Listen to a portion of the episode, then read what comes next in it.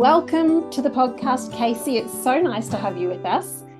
Um, for those of you who don't know Kasey Willson, she is a naturopath and nutritionist. Um, over 15 years' experience working with women to help them feel balanced and nourished heading into and throughout motherhood. So, pregnancy, preconception, babies, all of that kind of thing.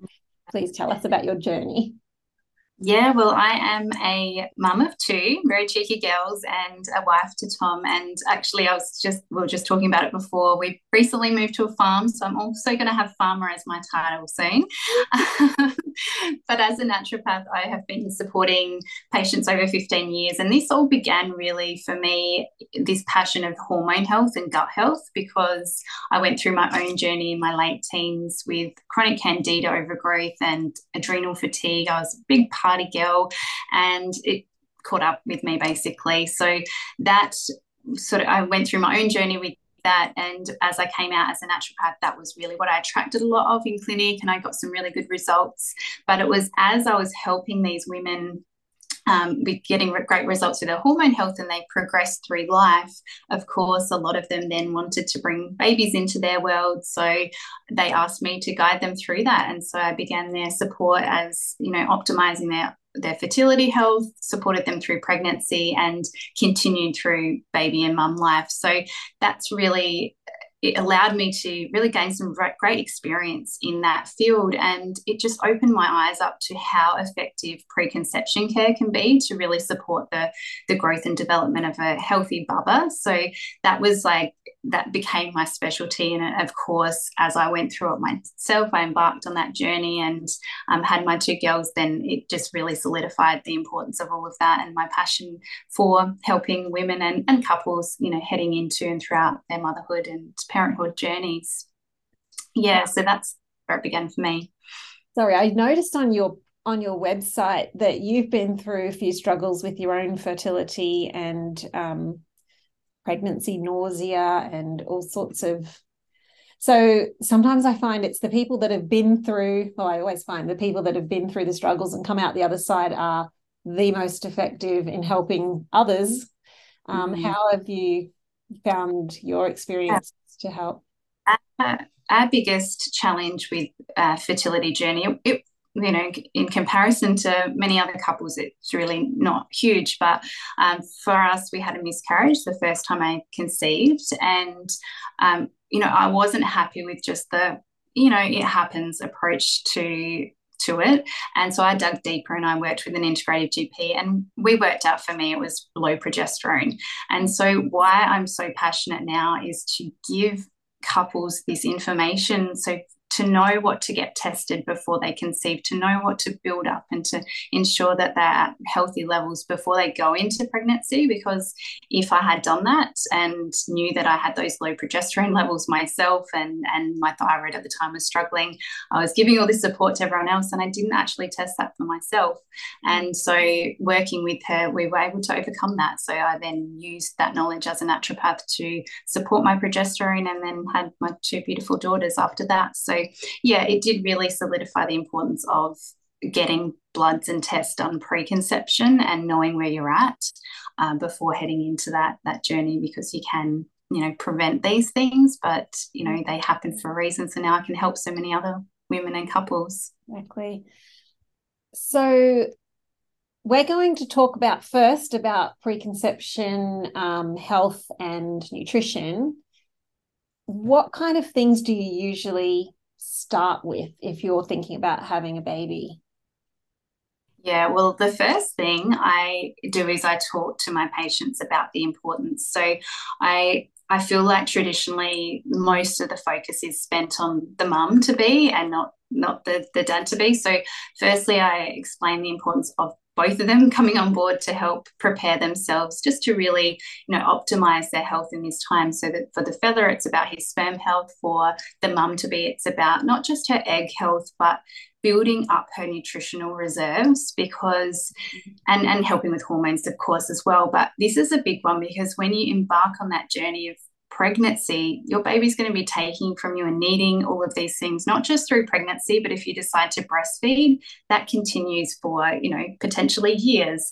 And so I do see deficiencies crop up even years down the track after pregnancy. So it's about boosting up and, and nourishing that mum to be um, supporting her egg health, supporting her hormones, gut health, of course, as well, and and for the dad to be his sperm health and um, yeah, that really plays a really important role because we have to remember at the time of conception that the health, the future health of the baby to be is determined not just on on the mum to be, but both parents' health and genetics at that time of conception. So that's usually a big eye opener for for couples to know that, and it's a great driver to support their like to make these changes that they need to make um, pre-conception.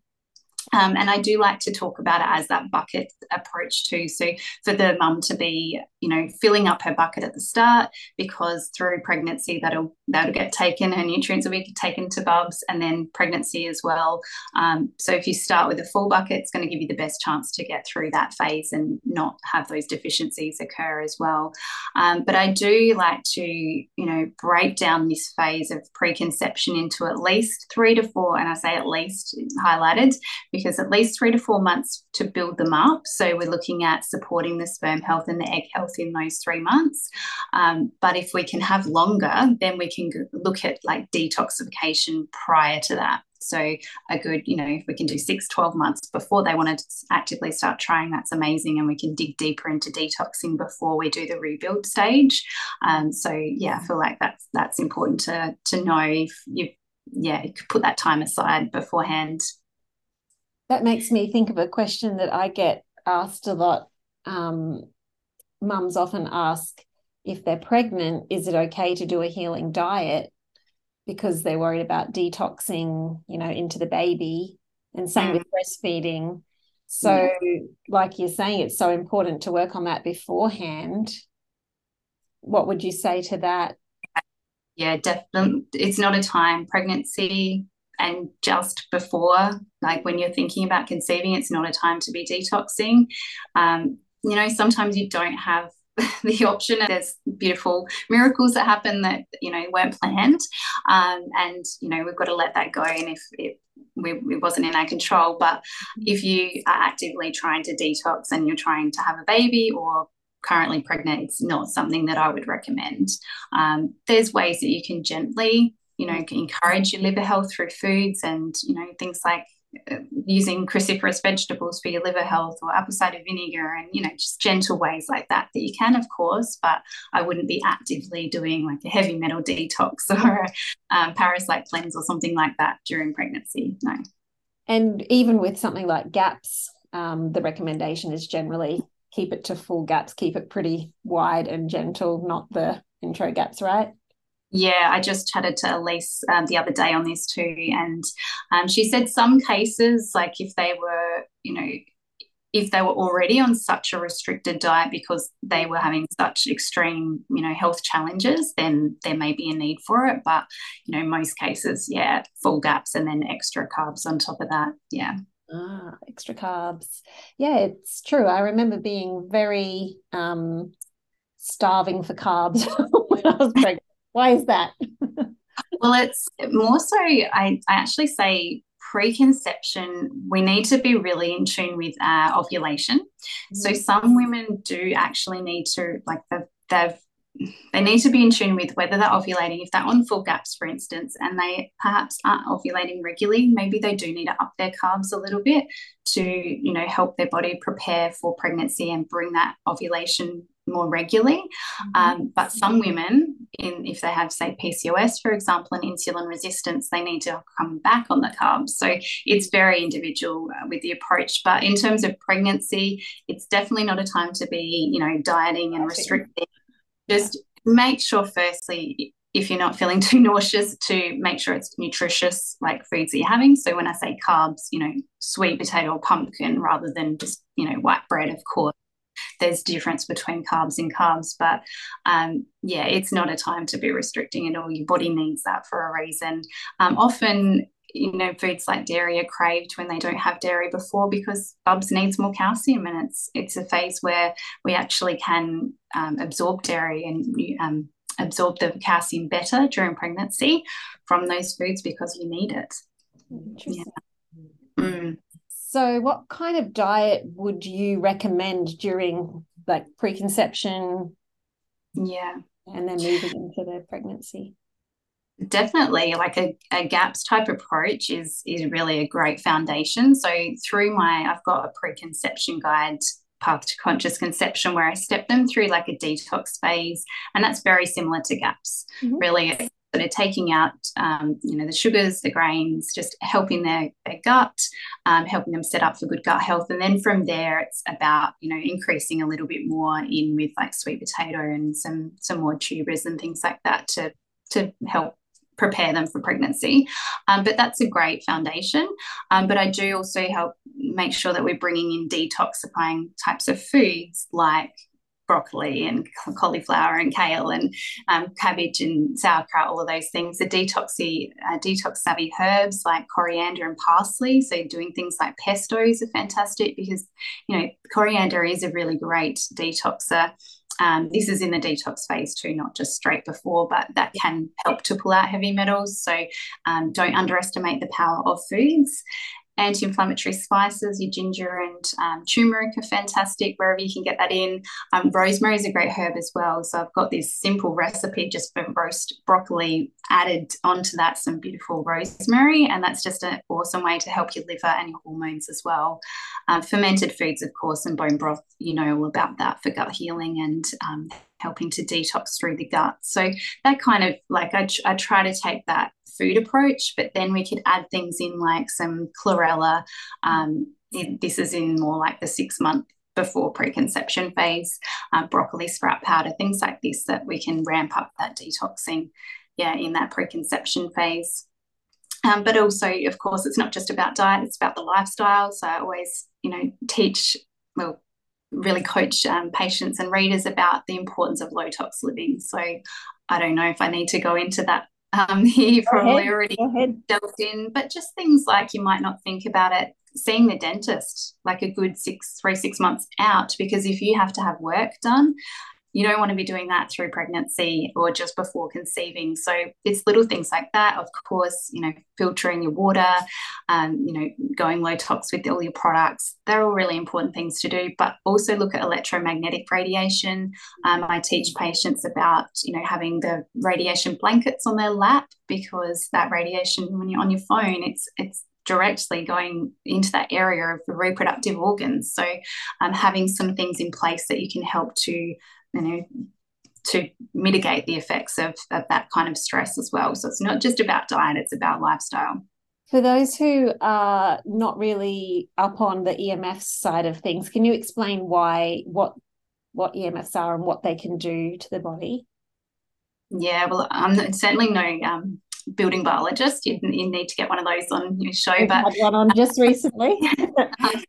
yeah. So yeah, electromagnetic radiation or frequency. So they have shown through studies. So there is a study that shows through men putting um, their phone in their pocket does it impacts that radiation can impact the sperm health. So um, yeah, it's about the distance, like keeping our distance. We're never going to be able to in our day and age completely be free from electromagnetic radiation, but it's things that like your phones, um, if we can have distance from them or turning them on to airplane mode or mobile um, data off when we don't need that on. Um, about having the, the barrier blankets, things like this. So we're protecting those vulnerable areas. Um, the good thing about sperm health, though, is that three month three three months time you turn that over. So by mm-hmm. just making a change in like now three months time that's going to really benefit the fella's sperm health. So it, yeah it is a really good driver to make these changes. Um, but yeah hopefully that kind of explains it's it, it's the radiation component. It's not great for for any of our health but particularly vulnerable areas like reproductive health.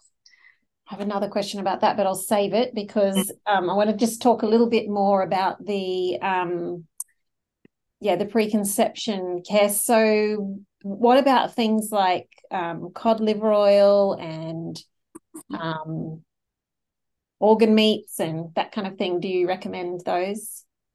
Yeah, so if we're looking at like some top nutrients that I'd recommend, of course, you know, we're looking at mama to be here, we need folate rich foods. I know there's a lot of information about folate reducing the risk of neural tube defects, but it's actually really important for the whole phase of, um, you know, fertility. So uh, we want it to be in your diet for healthy egg development, ovulation, and fetal growth as well.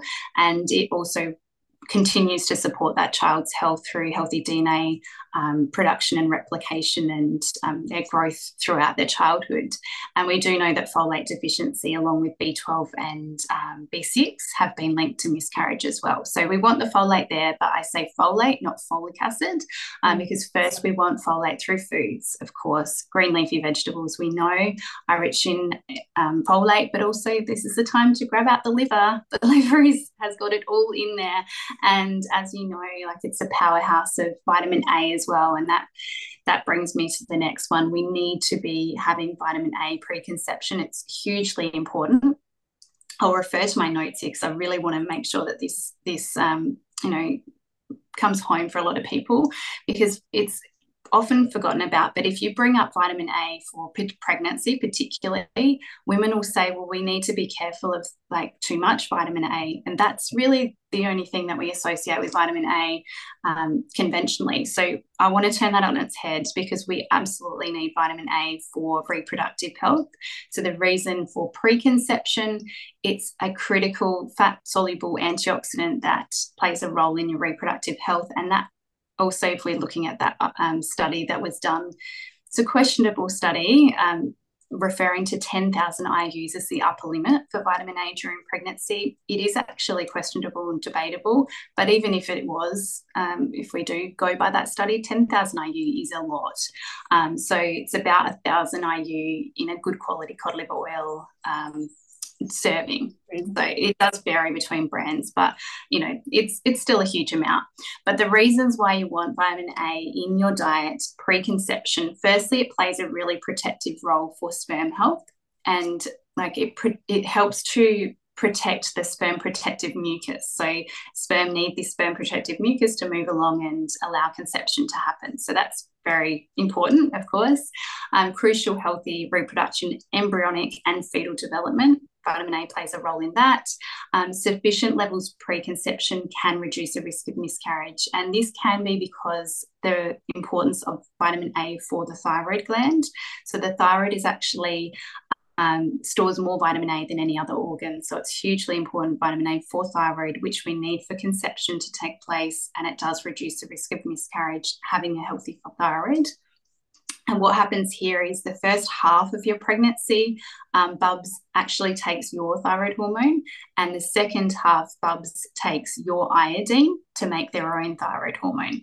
So the whole pregnancy, you need iodine, um, but you need that thyroid to be working well. So um, iodine is another one I'll talk about in a second. But once pregnant, the vitamin A plays a role in the development of eyes and vision for bubs, um, but also helps to prevent uh, with the skeletal development, of course, as well, and nervous system development, um, pre- prevents the risk of deafness which is an interesting one, and internal organ displacement and birth defects. So, with that study that I was referring to talks about birth defects with having too much vitamin A, but it's actually the opposite. So, cleft palate is one of them. We need enough vitamin A to prevent that.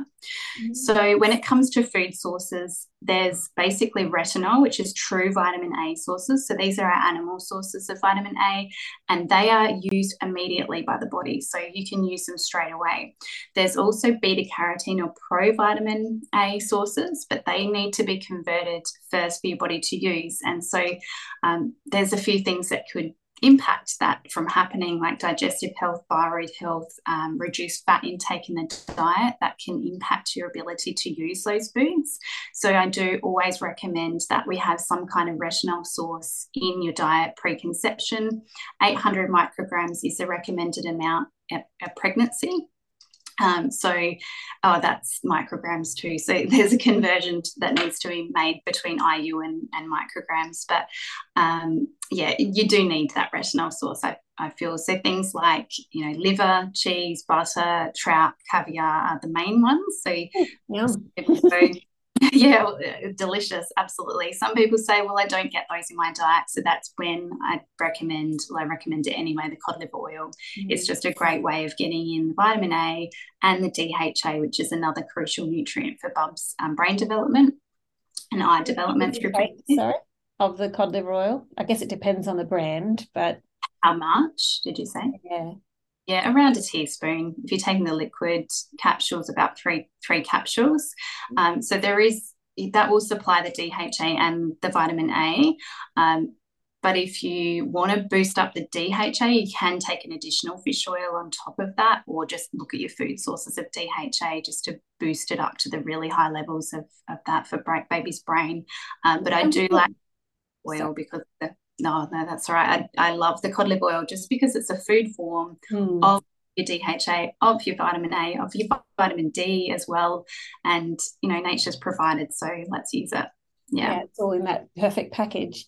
Um, some people get their DHA levels checked, don't they?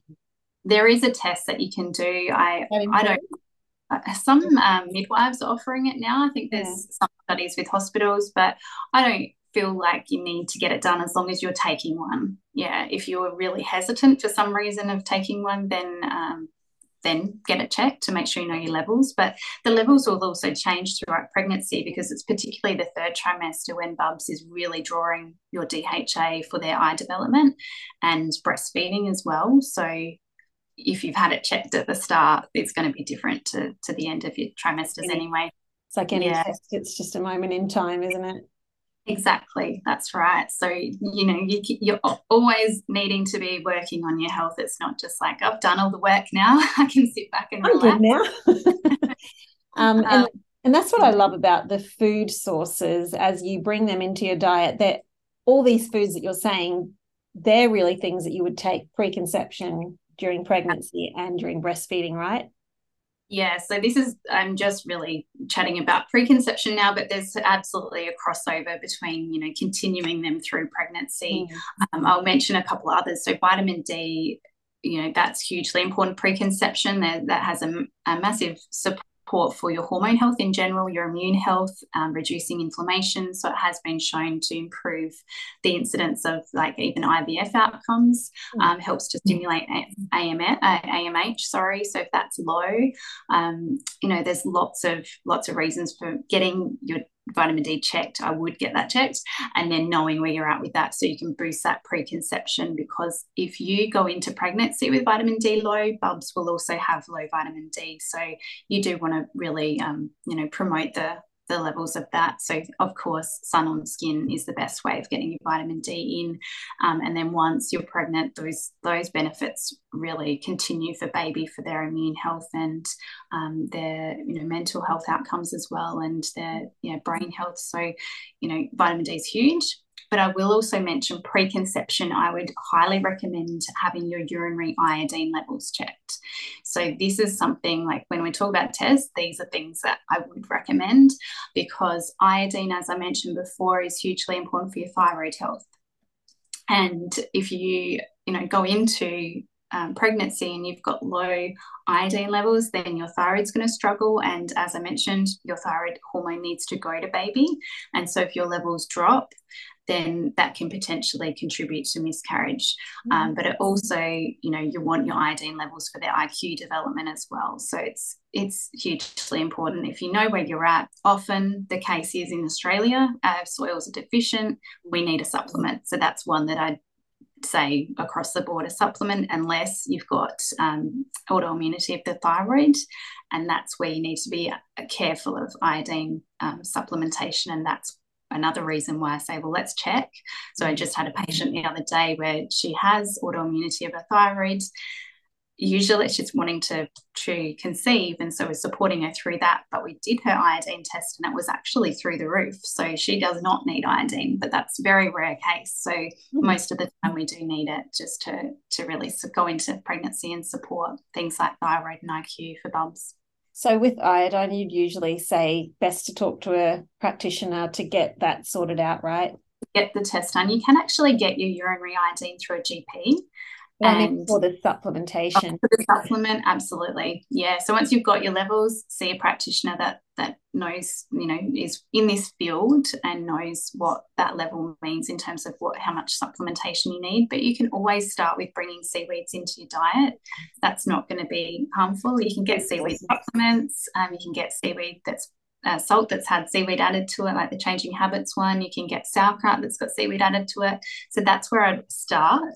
Um, but definitely looking at seeing your GP to get that checked. Um, if you want it covered under Medicare, you can get it through naturopaths as well, but you do need to pay. It's about a little bit over $100 for urinary iodine. But it's very important to get that one checked. Um, yeah, so that's just a few snippets of things preconception. Um, going into pregnancy, things do, you know, shift a little bit with um, protein requirements. So protein, you'd be looking at, you know, 85 grams up until about 30 weeks, and then you really want to ramp it up to 100 grams. So that's something that you can straight away look at. Um, per know, day?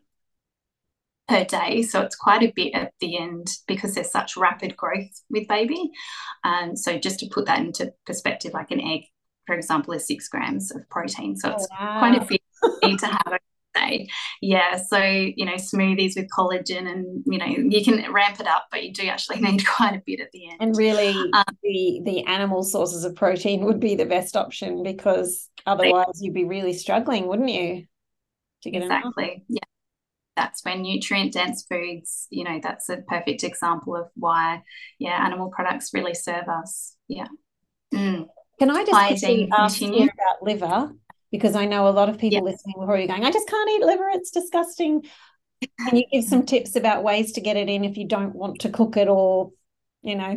Yeah, well, like literally just before this podcast, I chopped some up and froze it in little cubes. So um, you can like tiny little amounts and you can then put it into a smoothie or you can grate it into a bolognese or a slow cooked meal like you don't even taste it that way um, or you can do the next step and get it encapsulated. So there's quite a few brands on the market now that do um, freeze dried um, organic liver, beef liver, so you can have that otherwise.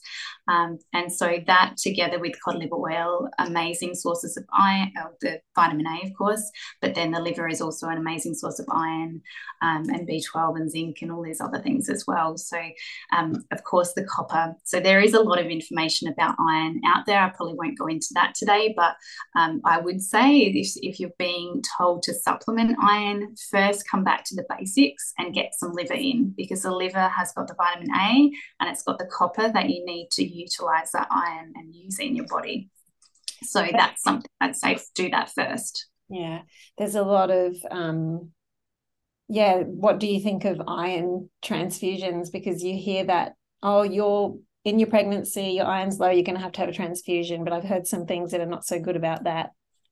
It's a huge dose like iron is a toxic like mineral. So we need to be careful of it. The, the studies are showing lower doses, like around 25, 24 milligrams of iron a day is okay in terms of supplements. It's better absorbed that way. Um, if you're going to do anything higher than that, you need to do every second day because there's this substance called hepcidin, which kind of comes in and controls the iron absorption. And so, if you've done anything higher than that every day, your body's not going to really absorb it anyway.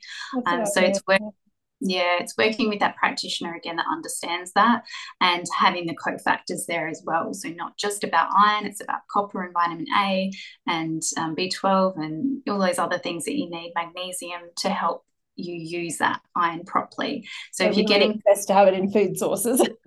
exactly, that's right. Start with your foods. And, you know, if you're getting things like green poos because you're taking iron, that's it's going through you you're not absorbing it properly. So yeah there's there's a lot on the market that you're probably just going to be causing constipation.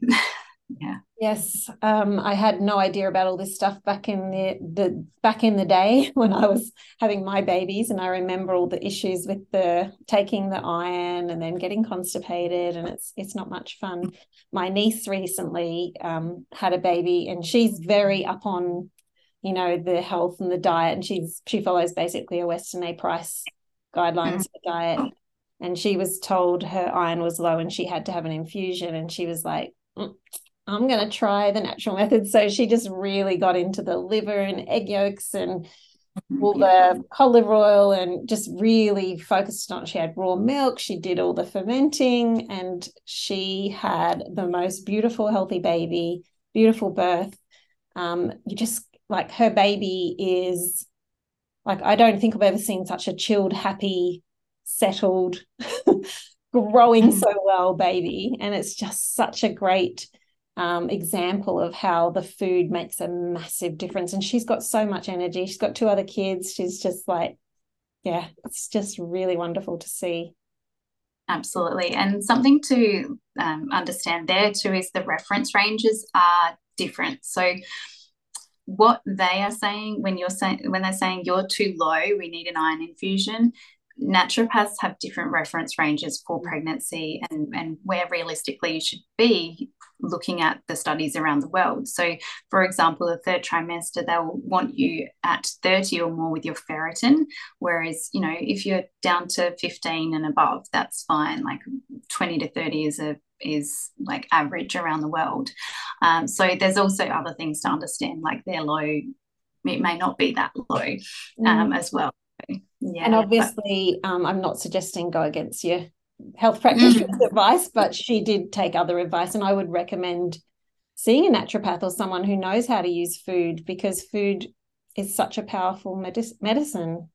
Yeah. Yeah. Well, it naturally has those cofactors there. Like mm. it's not a synthetic form of something that, yeah, your, your body will know how to use it. That's, that's what, why food's always best. Mm. Yes. So, um, um, yeah, go ahead, keep going. I was just going to say that iodine. Um, yeah, so pregnancy, the iodine levels, as I was saying before, that is truly important as well. So that's why you really do want to be on, unless you have the, the thyroid anti autoimmunity, you really do want to be on that supplement when you conceive because it's in really early weeks that you your body will need to be using that straight away. So just a reminder to really look at iodine as one of the supplements that you do do consider. Um, but calcium requirements also go up during pregnancy. So, especially the second and third trimesters, of course, as babies, you know, skeletal system is developing.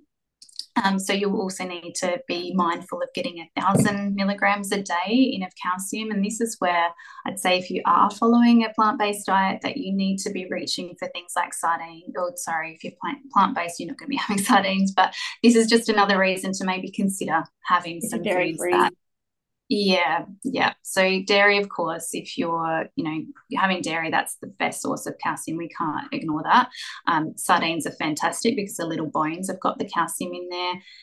Things like tahini, yes, uh, the sesame have got calcium in there, but you need a huge amount of them to get that thousand milligrams in a day. So a lot of mums do find that in pregnancy they digest dairy better and it's nature's way of like you know allowing you to absorb more of that calcium. So you know don't don't shy away from dairy if you're getting good quality and of course fermented if you can as well um, for that calcium.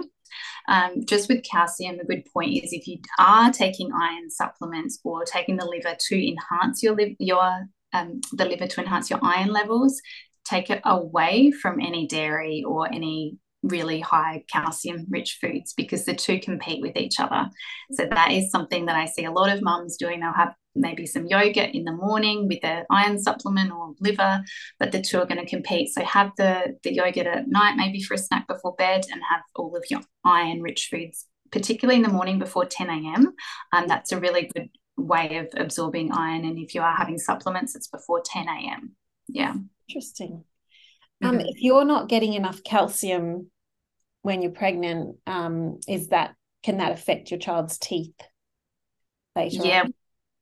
that but it's also about those fat soluble vitamins as well. So vitamin d e a they're crucial for that and k of course as well. So the fermented foods and the the fermented dairy particularly um, the butter the liver or cod liver oil all of those things are going to really help um, yeah with the teeth development yeah, so Weston, um, sorry, yeah, Weston A Price, of course, but Dr. Steven Lin is also a really mm, great I one. I love to... following Dr. Steven Lin. Yeah. So yeah, so it's not just calcium, there's other um, things that you need to couple that with, but certainly another reason to get into those fat soluble vitamin rich foods. Yeah.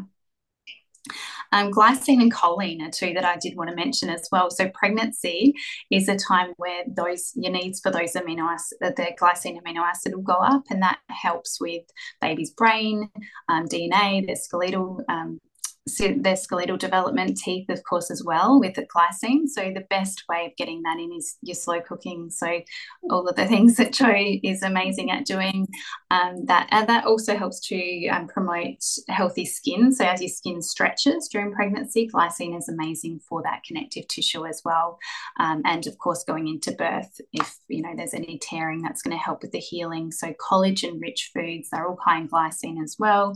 Um, they're going to help that you know boosting them up pre pre birth is really going to going to help with the, the healing. Um, but choline is really critical for not just um, their brain health, but reducing the risk of neural tube defects as well. So that's something that goes up with the needs for that in pregnancy are quite high. So about 440 milligrams a day, and they go up to 550 during um, breastfeeding. So wow. the needs just and just to put it into perspective, um, the best source of choline is eggs, and one egg yolk is 115 milligrams of choline. So you do need quite a bit of this, like of the food. Like it takes a bit to get that.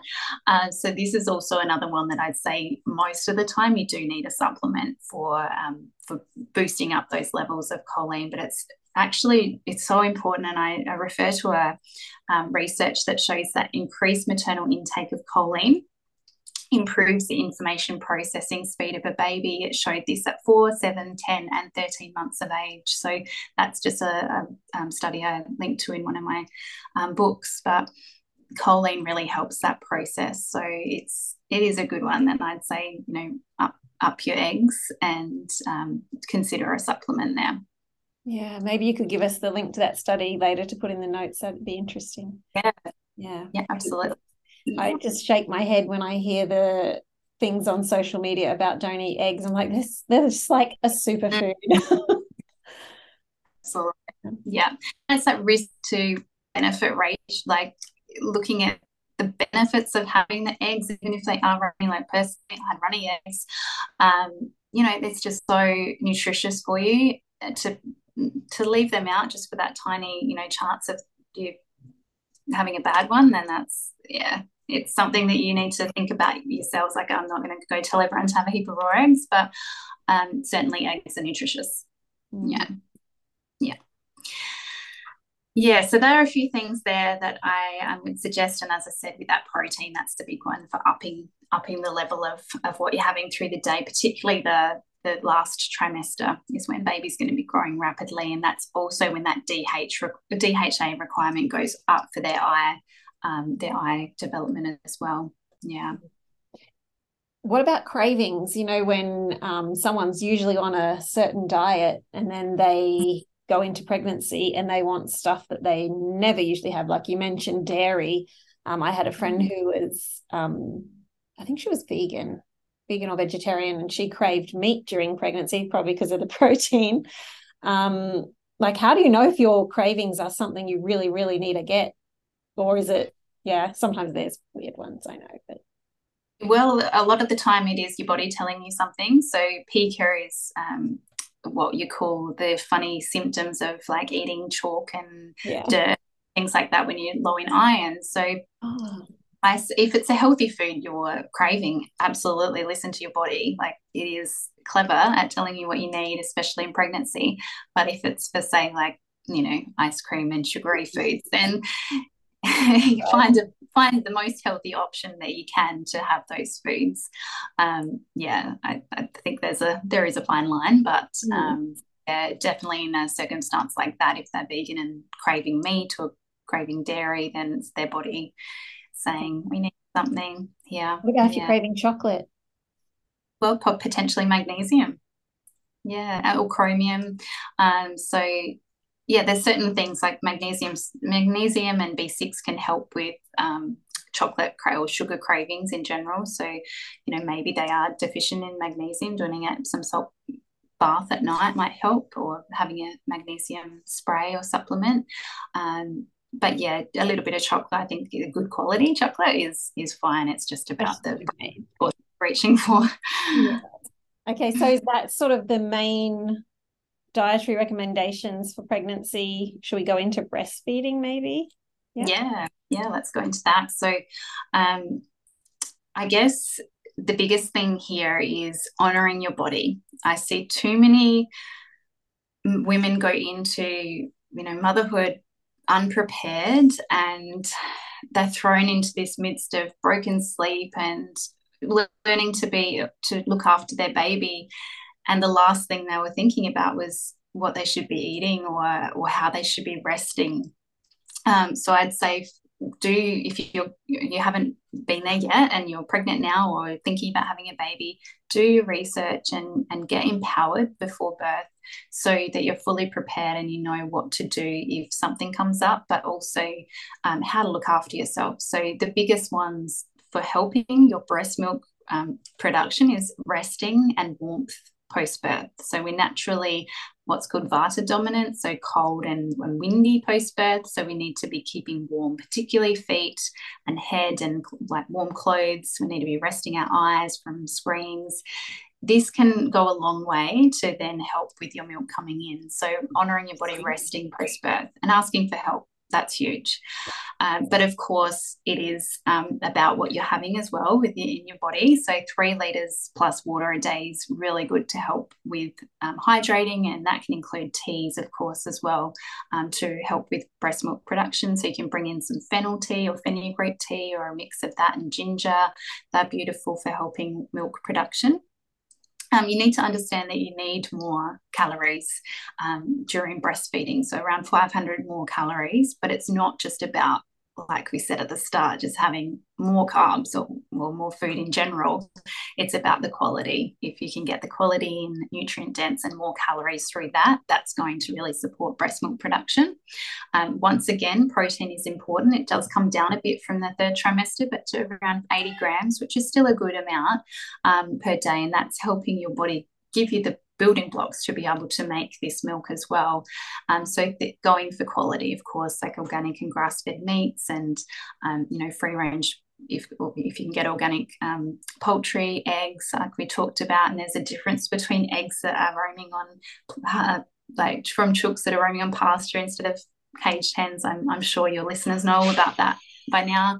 Um, seeds, nuts, of course, all of those things as well. But the animal products, you can't beat those for, you know, protein sources. As I t- touched on before, your baby does leach your DHA during the trimester and breastfeeding. So making sure that you're building those levels up. You, you may still be having a cod liver oil. I would highly recommend that, but looking at oily fish through your foods as well. And that's going to help to pre- prevent a mushy baby brain because that can be contributed from that low DHA, um, but it's also those good healthy fats. They're going to help with your brain health in general, your blood sugar, and your energy levels as well, which is what a new mum needs. Um, so getting that protein and getting the good fats alongside it really helps, and and fish is a fantastic way way to supply both of those. Um, the choline we talked about that goes up from pregnancy, so it was already at a high amount that you needed, but it goes up again. Um, so those eggs eggs are fantastic, unless of course your baby is upset from the eggs, then that's something that you'll need to navigate. But um, once again, you may need a supplement for the choline because of that. And when I say so I talk about carbs, you know, you may need more of them in general, but just going for those healthier ones. So as I mentioned at the start, choose your pumpkin over your white bread or pasta, and you know, you you know how to navigate that one, but it's just yeah, choosing wisely and looking at super nutrition. So liver, once again, it's the best way to boost these nutrients. You'll probably be, you know, lower in your iron. It's it's very normal and you're meant to be lower in your iron because baby's taken that, and so you can bo- boost that up through the liver um, post birth as well. And yeah, just know that this is a time when you really do need to be reaching for those nutritious foods to top yourself up again. As I talked about at the start, that bucket's coming down and down because baby's taking from you. And if you're trying to produce this milk as well, then that's, you know, baby's taking that way. And we need to top you, top you back up again. So you may need supplements and you may need to see a naturopath just to really support yourself through that too. But start with the foods and just be honest with yourself. Do you need to slow down? Do you need to take more naps? Do you need to ask for help? Do you need to see someone to get these you know guidance on supplementation just take that time to nurture yourself because that is powerful when it comes to helping you to produce milk for your baby yeah, I think um, breastfeeding and having a new baby is not the time to be Miss Independent. Ask for help. I just I remember what I was like. Um, you know, I always I guess I always asked my mum for help, but that was but I was pretty independent, and I I see that in different family members. You know, and they're they're stressed with the new baby and they've got a lot on their plate, but they don't ask. But you know, also as a family member, you need to be very mm. aware that if someone in your family has just had a baby, um, bring them meals, take them some good quality eggs, you know, just do it. Don't even ask. it's um it's something that uh, we've really noticed in our family that we try to all band together to provide meals for the new mamas and really you know even 3 months in they're still going to need a bit of help. Don't don't go. Okay, they're okay now. Baby's three yeah. months old. Absolutely. Um, keep helping.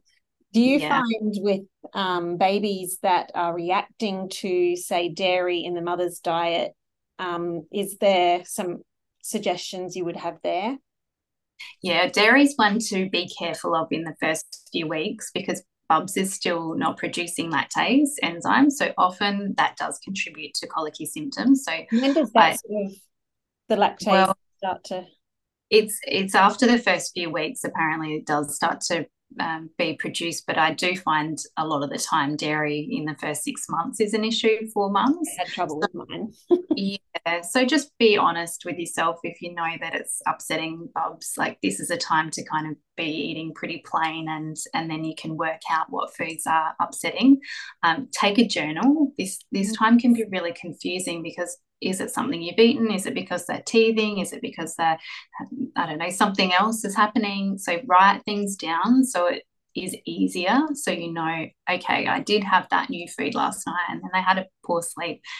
Perhaps that was the contributing factors. But yeah, there's a lot of foods and I, I don't like to overwhelm new mums with the list of things that it could be. But yeah, dairy unfortunately is one of the, the main culprits, soy as well.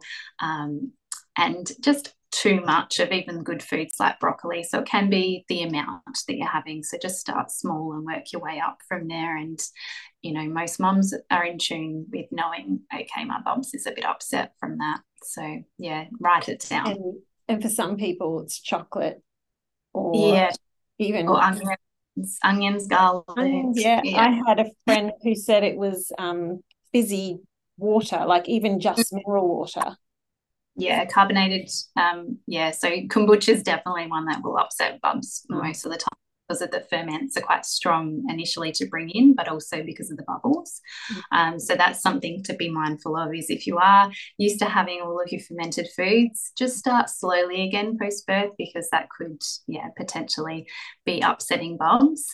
Um, but yeah, there's, um, I can't remember the question now, but there's certainly some things that you can reach for, like beautiful chamomile tea can be something that's quite easy to make up for yourself um, that you can have that can help to calm both you and bub's gut. So there's certainly lots of things that we can reach for but just being in tune and writing things down helps. Yeah. And for meals things like slow cooked soups yeah. and stews and casseroles yeah. and absolutely. Perfect. Because you're saying warming. Yeah yeah, warming broths, soups, stews, that's all really beautiful and easy to digest as well. We have to remember that too post birth. Um, there is, if we're looking at Ayurvedic um, side of things, they also look at warming foods, but it's more plant based. But uh, I'd say that if you're not used to that diet, um, it's not a time to just all of a sudden post birth have a heap of those foods like mung beans or whatever that make up a curry and to have post birth, I'd say try them out first um, during pregnancy. But you can't go wrong with a beautiful broth and and slow cooked meats on the bone, and and just slowly bring the veggies in.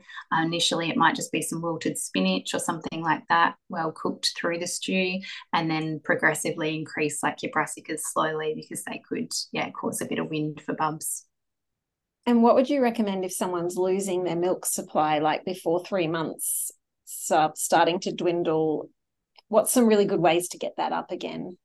Yeah, so that's where, firstly, I would say making sure you're getting the foundations right. So those things that we've talked about, the protein, the you know having those supplements there as well, the choline, um, like building yourself up. That's the first thing. Keeping warm, keeping rested. If you're still noticing issues, and this is sort of a bit of a checklist, is make sure that you know if they're not wetting two nappies a day in the first few days and then six daily from there, that is a pretty good sign that they're not getting enough.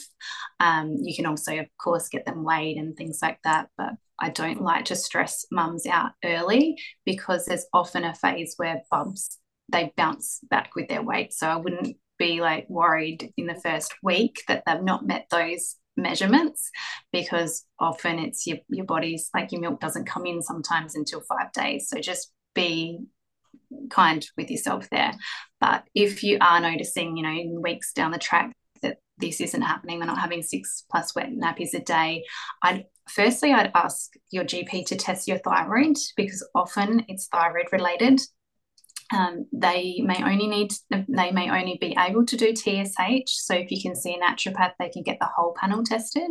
So looking at TSH, T4, T3, if possible, reverse T3 and thyroid antibodies and check if that's an issue. Because if that's the case, there's certainly things that we can do as a naturopath to support your thyroid to bring back that milk supply. Um, you know, de- it goes by you know demand so making sure bubs is constantly like feeding from you to help um, increase that demand. It's supply and demand. So yeah, if you're trying to stretch them out for four plus hours between between feeds, then that's not going to help with the milk supply. So getting them on regularly can help to bring that back as well. So yeah, I'd say nutritionally and from a naturopathic perspective, the thyroid is a big one that um, you know you want to get that one checked. But there's also some galactagogue foods, so they're foods that help to promote breast milk. Um, so ginger is one of those, as I mentioned at the start. Oats, um, if you're you know not sure about oats or if they don't digest well with you, you could try them even soaked overnight before you have them. Make them into a yeah. porridge. Um, flax seeds, so there I'd recommend that they're ground because if you just eat flax seeds, that is going to go straight through you. So ground flax seeds in the, from the fridge to keep them nice and fresh. Then you could put them through a smoothie or you know a, a warming um, porridge. Um, brewer's yeast is one, but getting a good source of brewer's yeast is an issue. And if you do react to gluten, then that's out of the out of the question. Um, fennel, as I mentioned before, fennel tea is fantastic, but you could use fennel vegetable as well. So incorporate that through your foods as well. Fenugreek um, too with the herbs uh, with the tea that's often in a lot of nursing formulas. Um, alfalfa herbal tea as well. Milk thistle herbal tea um, stinging nettle, um, your fermented foods, as I said, go slowly, but they actually can help with your, your milk production too. But um, yeah, the, the main thing I say is make sure you're resting, um, getting bubs on regularly, and making sure you're nourishing you, yourself with those foundations first and um, getting that thyroid checked. Yeah. Tips. Thank you. Um, and with the babies as they're developing and you're starting to think about bringing in solids, um, you really want to be careful of their microbiome as well as what's mm. first foods. Have you got some tips there, or is this getting too long?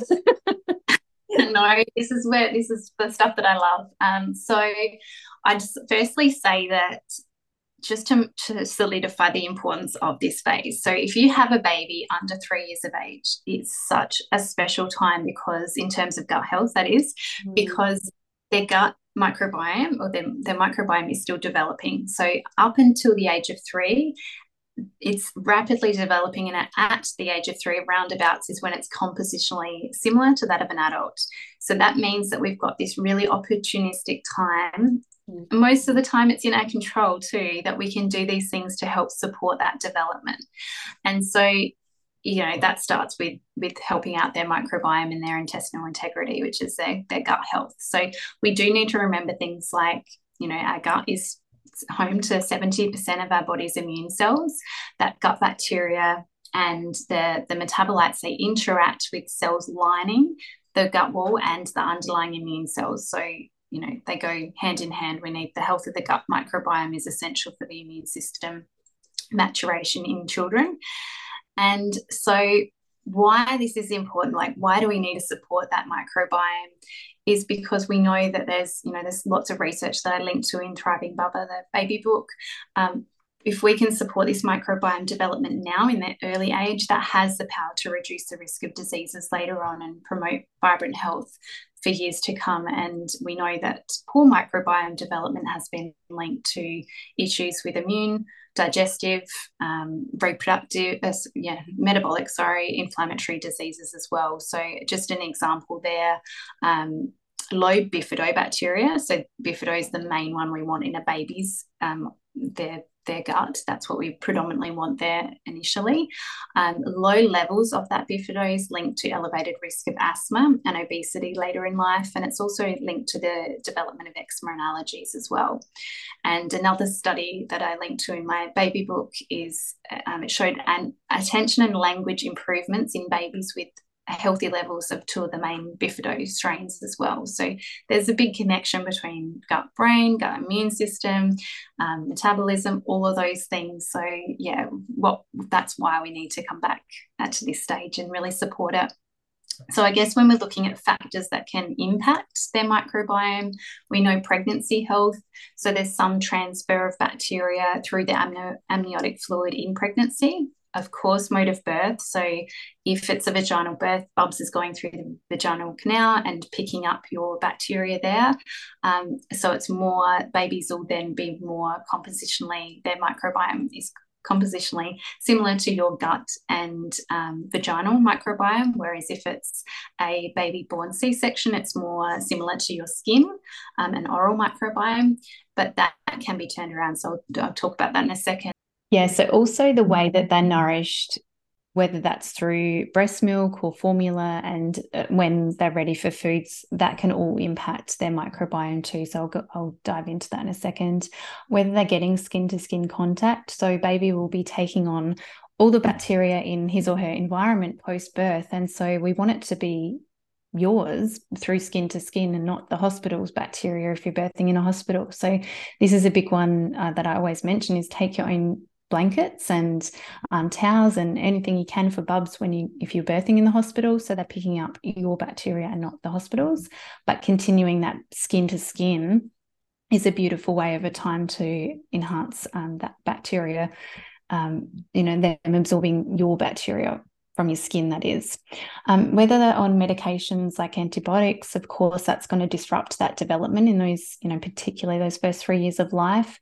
And then when, whether they're on probiotics to help with the recovery. But most importantly, with probiotics, the research is showing that it helps to prevent the reoccurrent infection that often happens when you have antibiotics in the first place.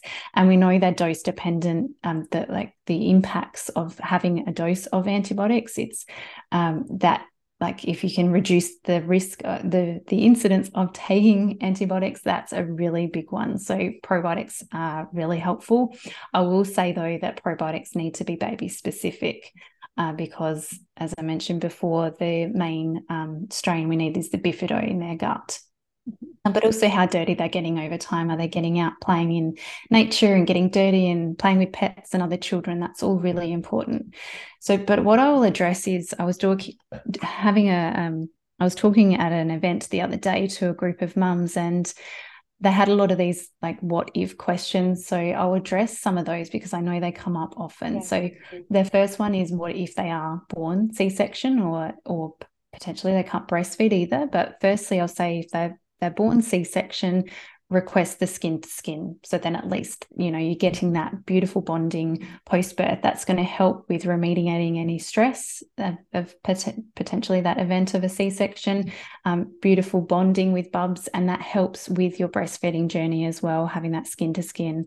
And these babies, as I said, they'll have that bacteria that's more similar to mum's skin and oral microbiome but exclusively breastfeeding has shown to assist the recovery in their microbiome of C-section born babies, so that then they're closely resembling that of a vaginally born baby by around six weeks of age.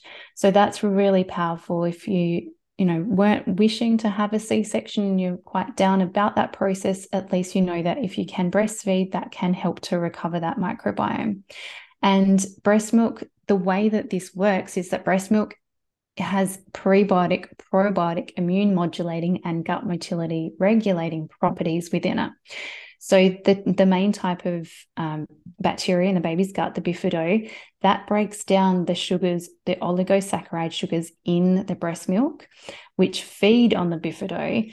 And in turn, that supports all other organisms to grow. So it's this beautiful cycle that occurs when the breast milk's feeding the bifido and the bifido is being breaking down the sugars. And then over time, usually by around six months, there's a much more diverse microbiome there for bubs. So that's why breastfeeding is, you know, just one of the reasons why it's so beautifully beneficial for bubs. Um, but the next question, of course, is what if they can't breastfeed? What I would suggest doing is seeing a naturopath so that they can give you some baby specific probiotics. There's some on the market that do have some prebiotics that might be a bit harsh initially for bubs. So if you've got a really young bubba, um, there's ones that are better than others, um, but also over time, doing that skin to skin and letting them get dirty, that's all going to help over time reduce the risk of allergies. We know um, that occurs when they get dirty over time. So you can do all of those things as well. So, once again, there's always something you can do to in, improve their microbiome. So when you say yeah. probiotics for babies, are you talking about something the mother takes or something you put on? Yeah, both. Yeah. So what I would suggest for most across the board for for most breastfeeding mums, I say you take one yourself. Mm-hmm. Um, and then if something comes up, so whether they're born via C-section or if they're bottle like formula fed, or if they have colic, or if there's something else like eczema happening, um, then look at a probiotic that you can give to Bubba direct. So it's a bit stronger that way. But otherwise, that breast that um, probiotics will come through the breast milk. So that's a starting point that I always say. Um, but I will also address um, another what if is what if they get sick, and it and this is for children in general. I just say that firstly, if they're being recommended to have antibiotics, really question the need for the for the antibiotics. Um, but you know that there's these superfoods like sauerkraut juice that you can give to bubbers that just absolutely boost up their their good bacteria in their immune system. So there's things that we can do that are very gentle but powerful for for babies. How um. So yeah, sauerkraut juice around four months. I would say you could bring that in. So when you're looking at potentially bringing in solid foods, that would be the first thing to do. Um, but otherwise, yeah, yeah, I can talk about that in a second. Um, but don't be scared of kids getting sick. It actually trains their immune system. So you know them getting cold that that develops their immune system and trains it. So it's it's a it's a beautiful process. But usually what happens is if they're breastfed then there's this um, you know nature's way of protecting a baby is if mum's exposed to something then um, they have this open gut babies do natural open gut. And so that allows the antibodies produced from mum to get in through the milk into babies quite easily. So there is a beautiful um, protection that occurs in nature naturally but if your bubba does get sick don't be scared. It's you know something that will help their immune system long term and there are things that we can do to help support them. Yeah but you did mention about introducing food. So um, what i would suggest here is that um, you know i've got some considerations and I'll, I'll go through those because i think they're really important. Let me get my notes up. So basically before when someone says you know they're ready for for um, bringing in solids or they're thinking about you know um, starting the process i just say look at these considerations first. So we're wanting to encourage healthy microbiome development long term, and we want to also support babies' natural gut maturation. So, as I just mentioned, the, the babies have this natural open gut they're born with, and that's so that those antibodies from mum's milk can get in into bub's bloodstream for their protection. This naturally starts to close from around six months of age, six to nine months, and so that's as as the baby's gut and the immune system matures and it's therefore in my opinion a much better way a like better time to start to introduce foods so then you know it's it's closing so there's a less likely chance of undigested food proteins getting into the bloodstream and causing immune reactions and um, responses and, and food intolerances and things like that. So we want to avoid that leaky gut long term and those, you know, immune reactions like yeah, inflammation and food intolerances and immune challenges. And we want to just optimize their absorption of the nutrients in general. So that makes sense to me. And um, that's sort of something that you can go by to really honor their, their gut maturation first. Of course, we want to optimize their nutrition, reduce toxicity, and support detoxification through foods. Um, the first thing we need to really look at is that iron stores in breast milk drop around six months of age. So, firstly, we should be looking at iron rich foods for Bubba. There's two forms there's iron, um, heme iron, which are from animal sources, and non heme iron from plant sources. And if we're looking at heme, heme sources, they are more superior. We know that they absorb better over non heme, but also importantly, over iron fortified foods. So, something that comes to mind is rice cereal. So, rice cereals not only low in the absorption of their iron, but it contains phytic acid. So that's that um, impacts the other the absorption of other minerals in in that food. So it's you know we need you we need zinc as well. So for example, that phytic acid will would impact the absorption of zinc from the foods, which we know is hugely important for their growth and their gut lining health, their immune system, their brain health. Um, so we're looking at foods. What foods would naturally contain iron or B and B12 and zinc? Of course, meats would. So slow cooking and um, bringing in liver and egg yolks. These are all amazing foods for first for bubbas. Eggs, of course, contain that choline, which we've talked about a bit as the importance for their, you know, brain health and cognitive function. So um, yeah, that'd be things that I'd be looking at there instead. So we're going for nutrient dense, pure superfoods rather than those fillers. And of mm. course, those foods will naturally contain those nutrients that help them to detoxify naturally as well. So, and they're going to easily absorb that rather than it creating inflammation in their, their gut. And of course, you know, choosing foods from scratch instead of, you know, from buying from a packet, of course. Um, quality is important. So I mentioned about the eggs before. So that, you know, looking at things where, the, where it comes from, an egg that's been laid by a barn um, raised chicken is going to be completely different to that that the chook's been running around scratching in grass and eating insects and in the sun. So they'll generally have a brighter yolk which is more vitamin a. So you know we know there's more nutrients in that. Um, we want to enhance their digestion, their absorption and utilization of foods. So we want to be looking at pers- purposeful sourcing of food. So just an example there is um, avocados that are ripe um, contain more lipase, so slightly squishy rather than one that's quite hard. And bananas that are brown spotted are easier for bubbers to digest because they have higher amylase enzyme content. So that's just a couple of examples there. And then, of course, um, Jo, you're, you're all about preparing these foods properly. So, you know, fermenting and soaking can help their absorption of foods.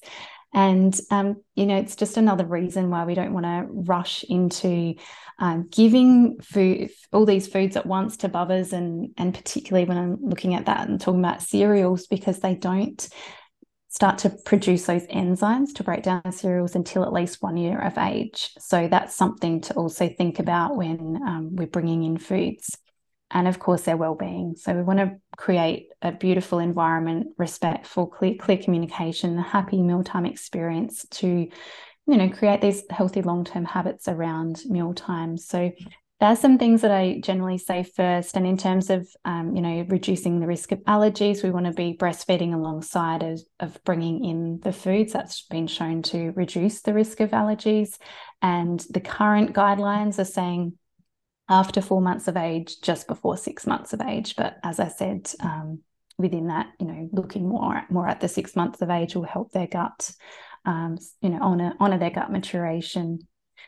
Yeah, so that's some big big ones that I like to go through. I'm fascinated by um, ghee being a first food in India. Have you mm. Yeah, well, I assumed I haven't actually looked at, at what yeah. the list would be like, but of course. And, yeah. and so, you know, good fats being so important. Mm. Yeah, it's interesting. Um, so, what do you recommend for fats for when they're first mm. starting solid. Yeah, well, having the like when you're slow cooking, like giving them the fat within that. Um, avocados would probably be the one of the biggest um, fat sources initially, but cod liver oil.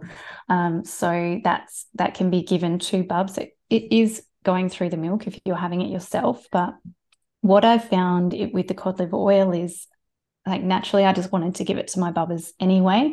And I've noticed that earlier you can do that, then they're going to like that food. Mm. Whereas if you wait until after perhaps you're not taking it anymore or breastfeeding, they're likely not going to like cod liver oil then, unfortunately. So if you can start to bring these foods in earlier. They don't know the difference. Like they're not being brainwashed to what's a yucky food and what's a yummy yeah. food. They, they're just going to gobble it up. So um, yeah, I think that's a really awesome food for their brain. And if we can bring that in, and it, it teaches them, you know, you, you take it off the spoon. So I like to do a combination. People ask whether I'm baby led weaning or spoon feeding. I think they both have benefits. Yeah. Uh, I think the benefit of spoon feeding is you can get foods in like cod liver oil and broth, and um, that's really beautiful. Um, how much? Gonna... Sorry, can I just quickly ask how much you would give them? Cod liver oil would start with the very first time you give it to them. I'd start with even less than a meal and work up to one meal at, by one years of age, uh, to two meals of two, two meals by two years of age. Yeah. There's so much information that you've given us. Can you just quickly tell us about your book so that those who need more information can go and find it and also your website, podcast? Yeah, amazing.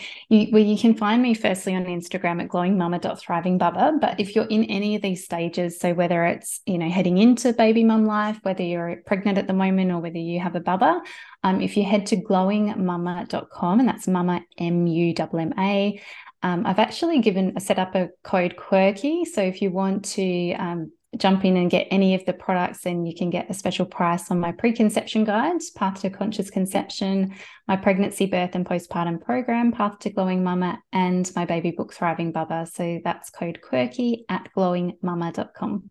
Oh, that's so cool. I'll put that in the notes below as well.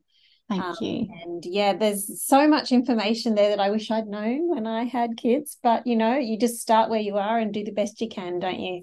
I, that's the big takeaway is you yep. can always do something from here so don't look back at what you haven't done mm-hmm. always look forward and, and what you can do from here is just yeah there's so many things we can do and any age of children or even adults start bringing in those same foods you're talking about because they're always going to be, be of benefit which are a massive testament to Jo. So. yes, I learned that the hard way. Mm. Um, yeah, so thank you so much, Kasey. That was really, really helpful, and I know there's going to be a lot of mums out there, or almost mums, or hopeful mums, um, very, very um, thankful for the information.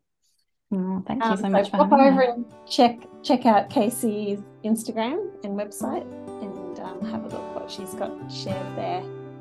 Thank Thanks you so much, Jo. Have a great day.